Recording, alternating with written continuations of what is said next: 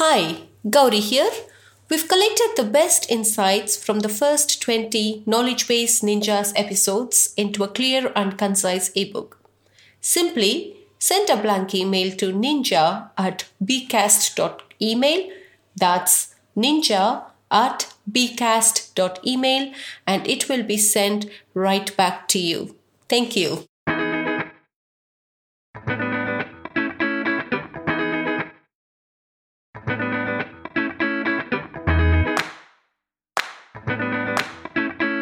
Welcome to the Knowledge Base Ninjas podcast,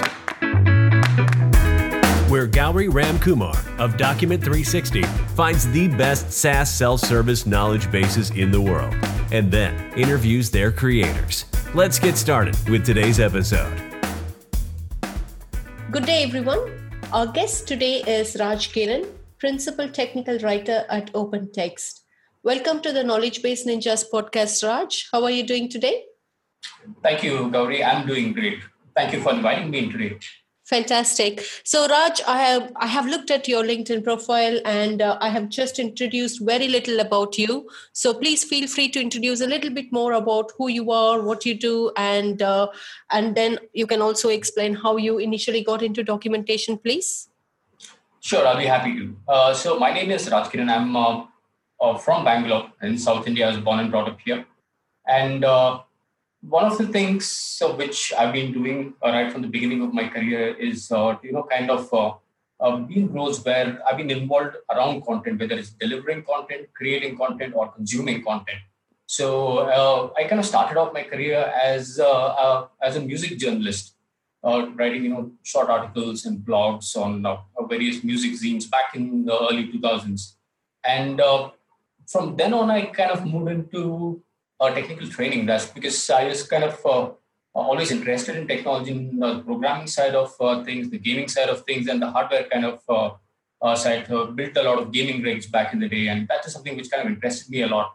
So I think that was like something which interested me, and I thought technology will really help me in terms of making a great career in addition to what I had been doing. So I started working as a technical trainer, to train people on all sorts of things like computer hardware, uh, uh, usage, maintenance, uh, training for technical supports or uh, folks on you know customer service skills, telephone handling skills, and also computer software troubleshooting, you know stuff of stuff of that nature. And during this period, I also kind of used to always look at uh, the kind of training material itself, which uh, we used to hand out to uh, people. You know, it used to be in booklets, or sometimes it used to be very clumsily put together, or sometimes it used to be there used to be no real direction. There used to be no real uh, flow to the content. So uh, I started working with another team closely. So this was at Dell where I uh, started my career uh, with the technology side of things. And I started working with a bunch of teams who were creating content mainly for customers at the time. And we said, hey, you know what? Why don't we, you know, kind of put together some sort of cheat sheets or some sort of, uh, you know, handbooks, uh, which our folks on the floor or our technicians or our field technicians can kind of use, like a Ready Reckoner. And uh, while we were doing that, I kind of realized that you know there is this is a whole different world out there. You know, for somebody who's not exposed to that side of things, initially it might feel that hey, you know what, it's just a manual. Uh, but when you actually start authoring one, there are a lot of other considerations. There are a lot of other things which you start, you know, kind of thinking about, and you start uh, kind of sometimes worrying about what kind of content should be there, or is this content uh, suitable for all the different people who are going to be uh, reading this, and don't need to probably include images or don't have to, you know, all those kinds of uh, things. So eventually, after a, a, bunch of time in the technical training field, I kind of uh, slowly got to hear from another colleague uh, at um, who was a trainer himself a little bit about technical writing. At that point, I had absolutely no idea that something called technical writing even existed. Even though I had uh, read a bunch of technical documents and stuff, but I never really knew that there was an entire field completely dedicated and a bunch of professionals who have been doing this very diligently and uh, you know something been going on for decades uh, now. So this was back in about 2008, 2009. And uh, that's when I kind of uh, tried and connected on my own volition with a few technical writers within my previous company and I tried to you know kind of understand. Hey, I mean, I do a lot of instructional design stuff, and I'm developing content, I'm writing material, and I see some of your documents on you know the support portals for external uh, customers, and I see a lot of overlap. You know, some some things which I write for my internal audiences is kind of repurposed for an external audience from your end. And I think you know we do a lot of things similar, at least when it comes to working with uh, content, even though the audience is different, the nuances of how we approach things are different. But essentially, it is uh, still writing. It's, it's, it is still about simplifying information and uh, you know making sure people who consume that information can uh, be successful at whatever task uh, he or she is willing to perform. And uh, that's how i you know kind of uh, got a wind of what technical writing is. I researched a little bit more. I found out that it's fantastic and there are a lot of people there are a lot of literature around this. And eventually got in touch with uh, through people internal job postings you know that kind of thing. And officially moved in as a technical writer in the year 2010 perhaps in the beginning of the year 2010 at dell. That's where my first taste of real technical writing was. I kind of was introduced to different uh, kinds of things like you know style guides and uh, repositories and version control and uh, DITA XML and uh, reusing content and how do you write for different kinds of audiences and uh, different uh, things of that nature. I started there initially documenting for hardware products. You know, one of the first teams I worked with used to write the customer facing documentation for uh, Inspiron and XPS laptop computers or gaming computers. You know, quick start guides and things of that sort. And eventually, I moved on to writing a little more complex stuff for on-field technicians of how to, uh, you know, do things like disassemble a laptop, or assemble a laptop, or uh, configure a server or storage uh, system, a computer network, uh, that kind of documentation. And so initially, the exposure was mainly towards the hardware uh, side of things. And eventually, I kind of also got a taste of uh, the hardware angle, where we had a lot of systems which would use certain software to connect to networks and things of that nature. And uh, when I kind of uh, got introduced to the software aspect of it, I realized that, you know, again, within technical documentation itself, the way you treat uh, hardware documentation and how you write for software or let's say networking or a cloud-based product is again completely different. There are a lot of other things uh, which, you know, uh, you ought to consider. And uh, I kind of learned different things about those different aspects. So uh, immediately after Dell, I moved into with uh, Cisco, which was a completely different uh, shift for me. Uh, although there was a fair amount of hardware documentations involved, you know, stuff like routers and switches and uh, things of that nature. But uh, mainly, I was working with the WebEx team, is you know something like um, Zoom, what we're using right now for this call. And I used to write the backend documentation, administration guides, deployment guides, and stuff for that. And that really kind of um, taught me a lot about how how vast the scope is for uh, software documentation and uh, how, are the different kinds of audiences who use software documentation and why it's absolutely necessary to make sure that your documentation is very well scoped there's adequate amount of research and there's good amount of liaising with your development teams before you even write a single word and uh, that's more or less the direction i've been going with uh, in terms of documentation, mainly been with software networking. So I'm currently uh, right now with OpenText. We make some fantastic uh, enterprise-wide uh, storage and uh, storage solutions and, and those kind of products. And also, you know, we've been kind of very open to experimenting based on customer feedback about different ways we can uh, deploy a documentation, different ways customers can uh, consume it. And the main idea is that uh, right now we believe that the kind of media you're using to deliver your documentation is immaterial. In today's world, everything is everything is topsy turvy. So yeah. traditional documentation goes straight out the window, and whatever works for you may not work for the others, and whatever might be working for another company just because somebody else is doing it does not mean it will work for us. And we've been working a lot with a lot of uh, non-traditional kind of uh, delivery systems as well. So that's more or less what my journey's been so far. Uh, Fantastic, uh, Raj. So it's an amazing story and journey to hear. And uh, uh, I think it's almost nearly 10 years now, isn't it? You start officially starting started your that's technical right. writer skills. So super. So, in, according to you, what's your documentation process at OpenText, and who do you normally get involved? Yeah, so our documentation process is uh, so we have different teams which are geographically uh, spread over uh, different continents. We have a bunch of teams, US, Canada, few in uh, Europe, and uh, we have a team here in Bangalore and a bunch of people in Hyderabad.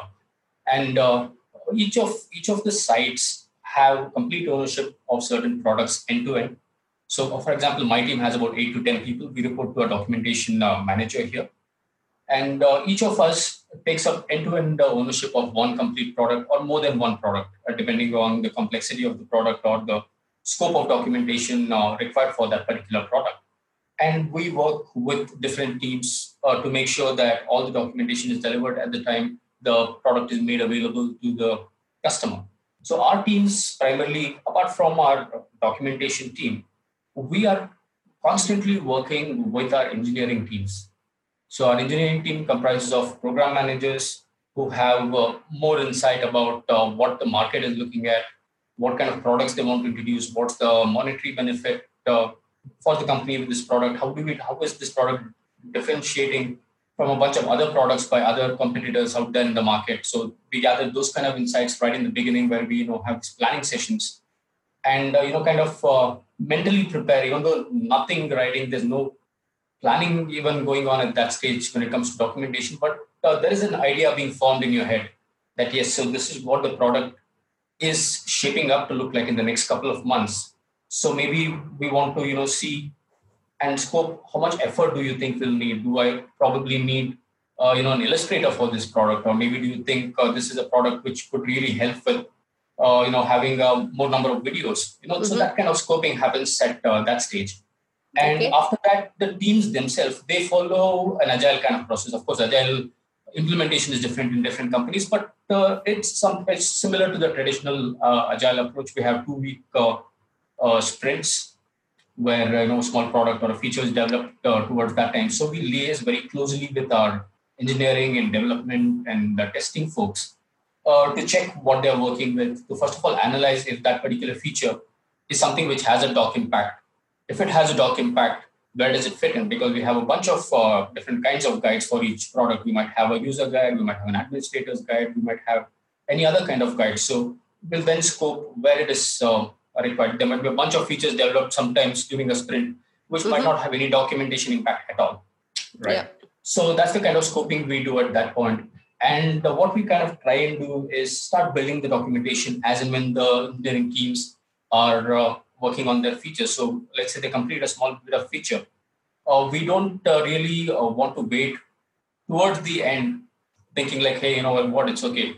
It's just a small feature. So it won't take me that long to document. Let me wait till the end. Let me get all of it together and put it together and send it out for review. So uh, we kind of learned it the hard way, and I'm sure you'll agree uh, that a lot of times that is one of the biggest challenges uh, technical writers face. Yep. Is that you know towards the last minute, the engineers are busy. There are a lot of things going on at their end, and we are breathing down their necks to get our documentation inputs, and things can get a little bit sketchy. Yeah. So to avoid that, we have put together a, a very good process uh, where we have like a ticketing system where uh, you know for each sprint let's say i have a sprint for the next two weeks i kind of pick up a few doc tasks let's say i'm working on product a b and c i'll say hey okay for product a i will do this i will document these two features for product b i will contact this engineer find out uh, this or you know something which i've already completed i'll send this out for review and incorporate the inputs so you plan your, your doc tasks and we plan it in terms of like a story point just like a typical agile system. So approximately about 25 story points in two weeks is about six hours of work uh, each day, six to seven hours. Mm-hmm. And uh, we kind of make sure that uh, during this time we start working on each one of those. And it also gives a lot of transparency, Gauri. So while I'm working on a doc task, my manager knows what I'm doing.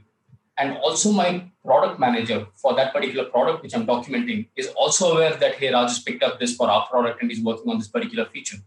So that becomes really useful uh, because they can, you know, always sometimes come back and say in the middle, saying, hey, you know what, uh, we are scrapping that feature or that's been moved to the next release. Yeah. Or right now, uh, hold on to it because we still don't know where this is uh, leading to. Fitting, yeah. Mm-hmm. Yes. So that kind of uh, synchronization uh, happens wonderfully when we follow this kind of an approach, working with different teams. And of course, once the sprints are complete, we keep sharing the documents uh, get the review inputs. Towards the end, we have like uh, peer reviews, managerial reviews, editorial reviews, uh, kind of a, very standard uh, synchronized uh, sign-off process.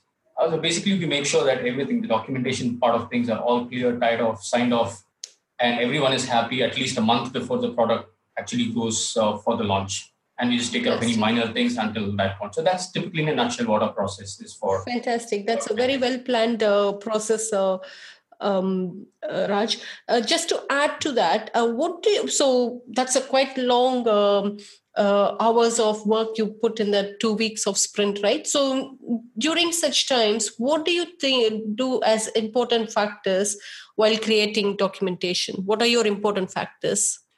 I think the most of the time, Gauri, um, eh, at least I'm sure this is probably true for most technical writers as well, is that maybe I'll spend, I'll probably just need a day to actually write down my stuff into those guides which we were talking about. But gathering that information, finding out what is relevant, is the technical information accurate, or do I need to contact somebody else who has more information about it? Maybe download a copy of that program and run a few tests and see if it's working as it's intended. Uh, also, maybe review certain of the UI and give the team feedback saying that, hey, you know, it's uh, over here you say this is how it works, but when I test it, that's not how it's how things are happening. So you say a pop-up appears here, but nothing appears unless you do something else. So all that kind of research and groundwork is mostly what uh, I spend my time with. I spend a lot of time on calls with my engineering uh, folks. I spend a lot of time communicating via email and calls with my uh, program manager uh, to see about uh, any changes and constantly talk about what we want to uh, document and if it is relevant, if it makes sense, and if it definitely adds value to the documentation. So that's most of where our time is spent. Uh, Fantastic. So, a proper, good uh, groundwork always gives you the benefit of uh, spending less time in the later stages of your documentation. Uh, absolutely. Super, Raj. So, uh, what impact will AR or VR have on documentation? And I think um, I would like you to first explain what is AR slash VR because it's something new I have not heard. Um, please explain to our audience what does that mean. Uh, sure, Gauri. So, augmented and virtual reality is has been around for quite some time and it's mainly an offshoot of uh, fundamentally artificial intelligence uh, technologies. So uh, you have computer vision and a lot of other uh, different terms uh, which are involved here. So just to give you a simple uh, explanation of what AR is, let me first talk about that. AR is nothing but you're using your surroundings around you and placing virtual information between your eye and the external world. So to give you a simple example, uh, I mean, your car reverse cameras, right? You look at the car's reverse camera and it shows you those yellow lines at the back. And, uh, you know, if you're going off-road or going to hit something at the back, it flashes red or beeps or, you know, does something. Mm-hmm. So that is an indirect uh, example of augmented reality because in reality, if you go back and look outside, those yellow and red lines don't exist in the real world. True. But but what is happening is, you know, there is a digital projection or some digital overlay of information that is being placed between you and the real world, which is helping you achieve something, helping you do something. It could be giving you information, it could be helping you navigate, or it could be something uh, purely for entertainment purposes. So that's uh, augmented reality. And right now it's become very popular, very powerful because computing devices have evolved so much over the years. Uh, one of the closest examples, most recently, I think Pokemon Go. That game was a rage uh, two to three years ago. People were crazy about it. And that's a fantastic example of augmented reality where you just turn on your phone, turn on your camera. Your camera will act as an augmented reality sensor. Whenever it looks around, it places some virtual objects like these Pokemon, you know, uh, creatures between you and the real world where you can collect them, play with them, uh, stuff like that. So that's one example. And most recently, I think Google had something called Google Animals, where uh, you know you can go search for a panda or a lion on the internet, and on your phone you can click on you know watch this in 3d or watch this in your room. And you could project a real life 3d model of that uh, animal right in your living room while you can still see your surroundings. So basically that's digital information being placed uh, in the real world. So that's augmented reality. Virtual reality is again the same thing. You're again displaying a lot of uh, virtual or digital information. But then you're wearing something called a head mounted device or uh, you know a headset where you're not able to see anything around you and all you're seeing is being projected into that headset. So you can be uh, looking at instructions on how to you know perform surgery, uh, instructions on maybe how to work uh, with safety uh, materials or hazardous materials. You could be looking at uh, you know playing a sword fighting game or driving a car. So a bunch of different things are uh, possible with AR and VR, and due to the advent of machine learning and artificial intelligence, these have become a lot more smarter. Simpler devices like your mobile phones have now become extremely powerful to deliver these experiences, which wasn't possible earlier. uh, these technologies have been there around even from the 80s and 90s. Companies like Boeing, Lockheed Martin, IKEA, a lot of people have been experimenting with these, but they're mainly constricted to the military or the academia or research domain because mostly they were very expensive. Computing power was hard to come by. But right now, even your normal phone has 6 GB of RAM, and that's fantastic. It has other stuff like, you know, accelerometers, sensors, and cameras, and other things. So, leveraging this technology for uh, a larger uh, audience has become a lot more easy, and there's a lot of traction, a lot of work uh, happening in that area from big players like Google, Microsoft, Mozilla, who want to, you know, kind of uh, uh, democratize uh, AR and VR. Mm-hmm. Um, so, what kind of uh, what impact do you think uh, AR or VR have on documentation, Raj? Uh, so, for documentation, so my answer would be this. So, basically, when you look at uh, AR and VR for documentation, I think it's going to be huge for uh, documentation dealing with hardware products. I mean, I come from companies which were mainly hardware product companies like Dell and, uh, for example, Cisco. so, for those kind of companies, it's it will be a huge blessing because you have your product you don't have and somebody needs to will eventually be using that product. And right now how is that information delivered? Maybe let's say for example uh, you buy a new laptop computer or, or, i'll make it even more simple. Let's say you buy a big 70 inch television and uh, it's a smart television. It has a bunch of different ports and a bunch of different connectors and things of that nature. So your ideal way of knowing about that television currently would be probably a quick start guide which comes inside the box or you might uh, go to the company's website or look up a how-to video on YouTube, unboxing video, how to connect. But you can also simply deliver it via augmented reality. Or a person just downloads an app on their phone and just scans it with the mobile phone to your television.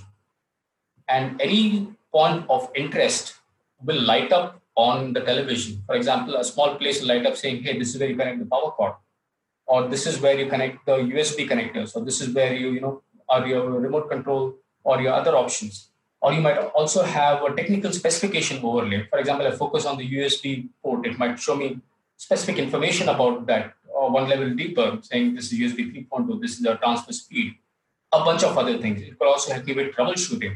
If I point to a particular uh, option and say that, hey, I want to know how do I change, let's say the plasma screen, I have a replacement, I don't know how to do it so it could also give me step-by-step instructions on how do I remove this, how do I unscrew something, where I need to connect the cables, what safety uh, considerations I must uh, keep in mind, uh, that kind of thing. Uh, if you probably uh, pick up any of the uh, IKEA app, of course they make some fantastic furniture, and previously they have big booklets, right, where they show you step by step how to assemble the boxes of furniture. Now it's just with an augmented reality app. You just scan the boxes different pieces will represent and digital overlay information. So it will probably say something like, hey, this dovetail joint A, make sure it's meeting with this part B. So now you have one edge of the table complete. Now let's work with the other end. So you don't really have to look at a physical paper manual at all, and just visually all that information is being transmitted. So for hardware uh, documentation, the possibilities are endless, and it could. I even see it as you know kind of doing away with a lot of traditional documentation if uh, it is implemented uh, well and adopted uh, well. Uh, but in terms of uh, software documentation, again, the, there are different possibilities.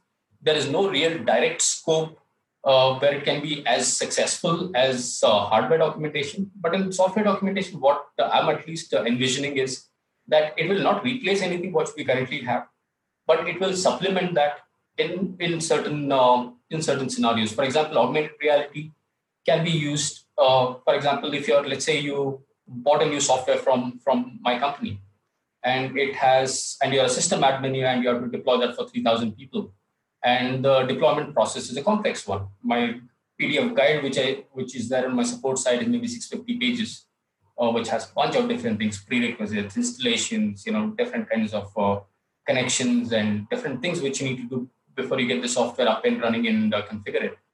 What can be done with augmented reality is that each of your screens, or at least the important screens where some configuration information or something is being done, can be synced with augmented reality. So, for example, a system admin is, is stuck at, let's say, a certain screen, and he or she does not know what information goes in there. What do I need to enter here, or what dropdown do I need to select? one option is they can go to my documentation, which already has that information. That could take some time. They might have to find out where it is within the documentation, identify where that is. Or I could just give them an app which they just scan the uh, screen or the screenshot or the software itself with the camera and it identifies the screen elements and it understands that okay hey you know what this person is looking at uh, the menu uh, setting screen and it will immediately open up let's say the pdf part or uh, you know the information or a video of where that task is being performed from our existing documentation and bring it up to the user so the user will save a lot of time and they're only getting what they're looking for rather than wading through a chunk of other uh, documentation uh, that is one. It can also be used for training purposes, like you know, creating 3D mascots and introducing products uh, to people. You have a new product, you want to uh, introduce it to a bunch of uh, new customers. So you can use augmented reality workflows to you know show what is possible with the product in a more exciting way. So those are some of the possibilities, Kavi. Mm-hmm. Super. So, um, what does the term guided UI um, means, Raj, and how can how this can be applied to technical documentation? So, guided UI is uh, just like you know uh, having coach marks on your uh, mobile phone applications. You download a new app, you have uh, sometimes one or two uh, buttons or one or two small boxes appearing in different parts of the menu, saying, "Okay, hey, click here to go to the menu." yep. Uh, click on this drop down to, oh, and then you click on okay i got it mm-hmm. and you uh, proceed to use the app right so guided ui is something similar but for your uh, applications it could be a on-premise application it could be a cloud-based applications where i have different kinds of uh, highlights or markers which can come up and teach you how to perform a certain task or how to accomplish a certain workflow so for example you log into the software for the very first time and uh, let's say this is a um, let's say an accounting software where you need to generate an invoice. So maybe the first step will be you have a wizard which will plonk up and say, hey, it uh, looks like it's the first time here. Do you want to see how to create a, a new invoice? And if you click on OK, it will guide you through the different steps. So you'll have a, a different colored marker which will go to a certain section of the screen and say, okay, first click on create. You click on create, it will then give you options. Pick a type of invoice you want to create maybe it'll give you one or two other kinds of information. Okay, this kind of invoice is used for this kind of billing. This invoice is used for so and so other thing. And it will walk you through different steps until you click on finish and create an invoice. So that same information can also be there in your documentation, but you're using some of that information to walk through your customer to actually perform tasks. And it kind of simplifies the process of you know not having to ever visit the documentation at all. Super.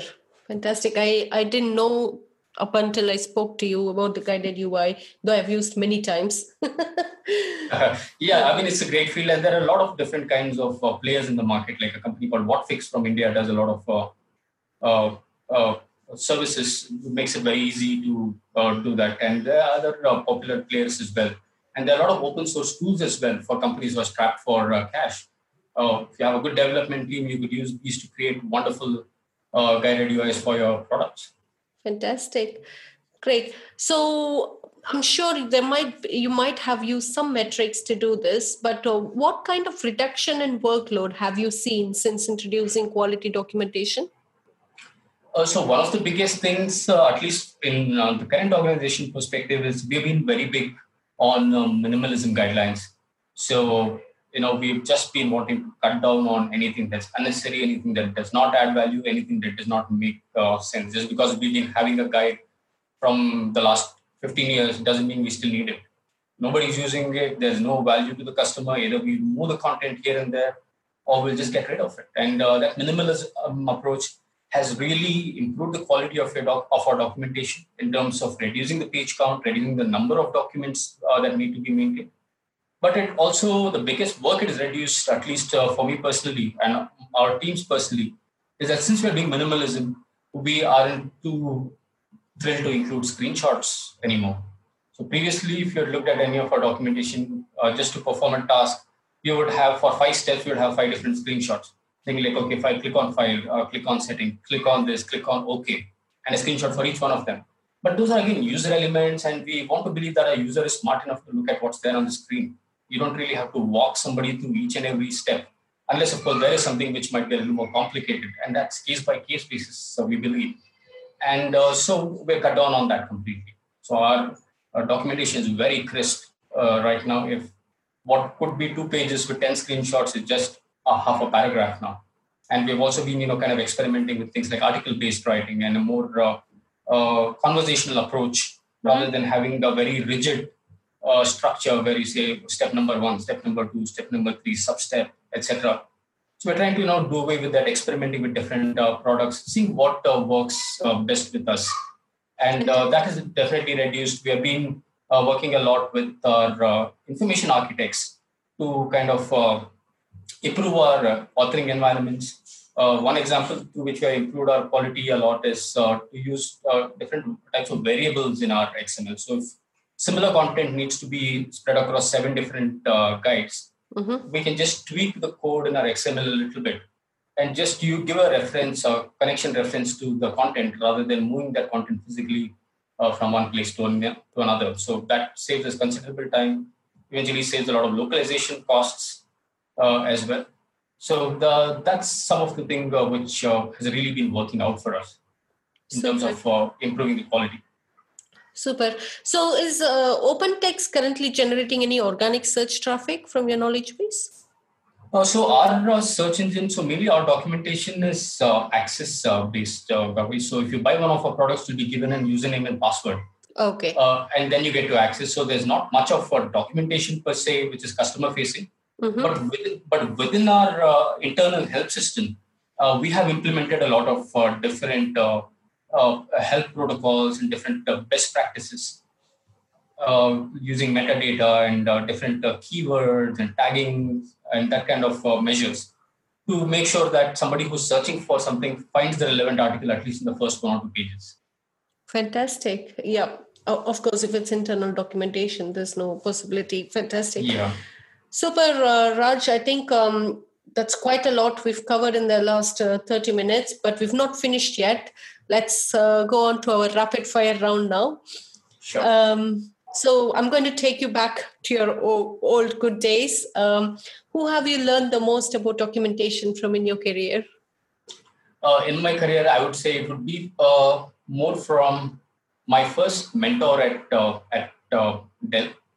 So he was uh, this old gentleman named Venkat, uh, he used to be an editor. He's worked in the medical field. He used to teach English uh, in a school in New York. So, you know, a, a very interesting uh, person, very well learned, and uh, had a lot of insights uh, from him about how to approach documentation. And most importantly, he taught me how to unlearn a lot of things because since I came from a training and instructional design, mm-hmm. Uh, content writing background, the way I used to approach writing content was very different. And he kind of uh, helped me move away from that uh, that structure and look at how do you focus on writing customer facing instructions? How do you feel you know uh, simplify uh, things? Previously i would i kind of believed that you know okay technical documentation also means that you need to be a little snazzy with your english and your vocabulary has to be a little more top notch and then i realized it doesn't matter.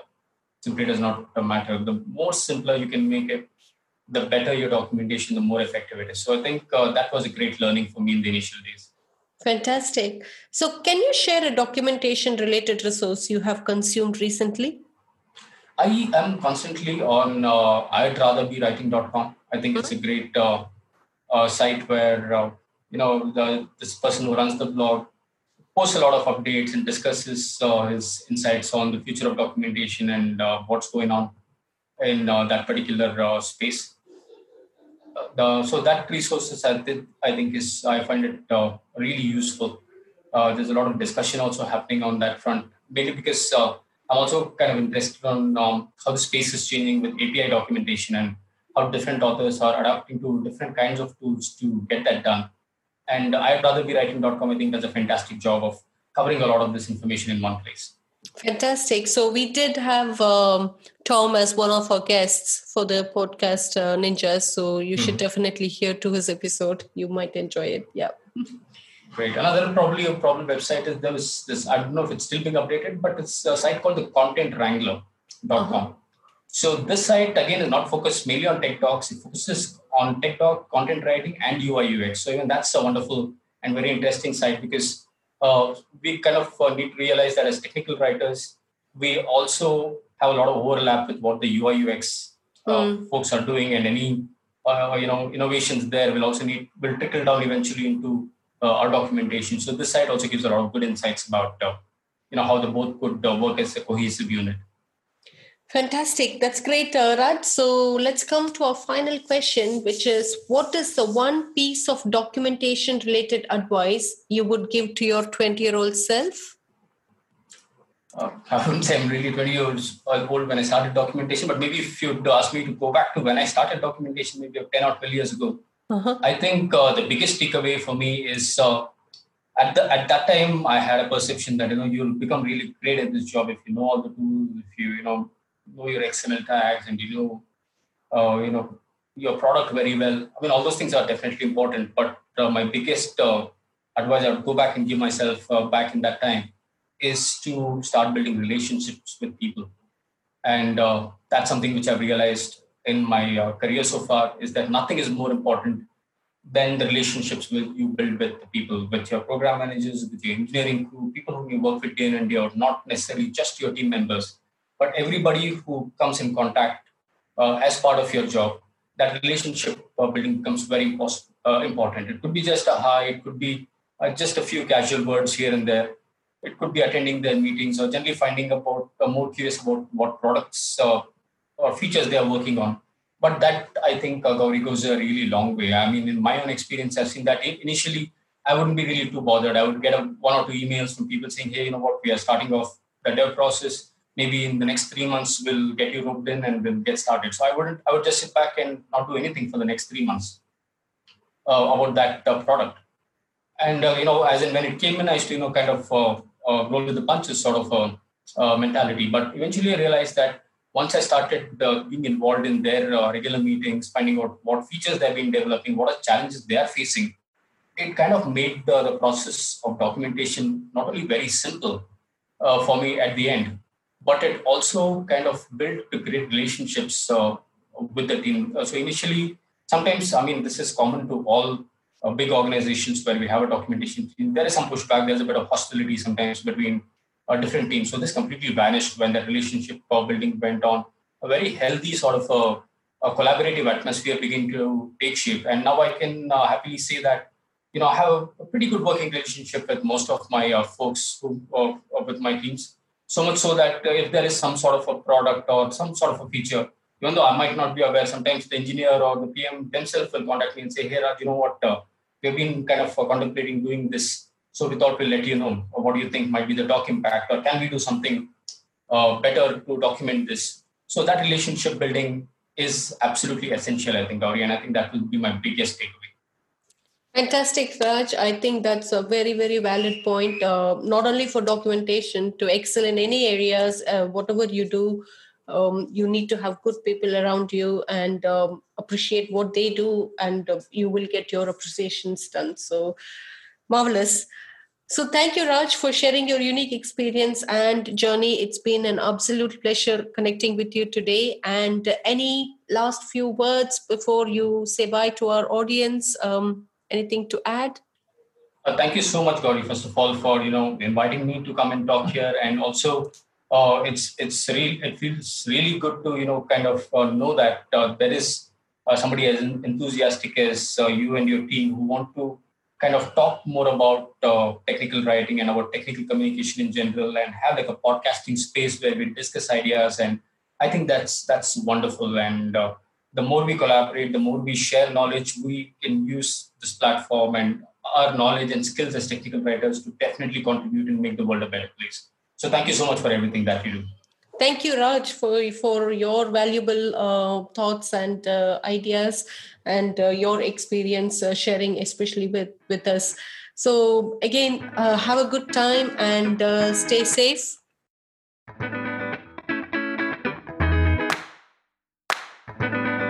Thanks for listening to today's episode of the Knowledge Base Ninjas podcast please head to iTunes, rate, and provide honest feedback on the podcast. See you next week.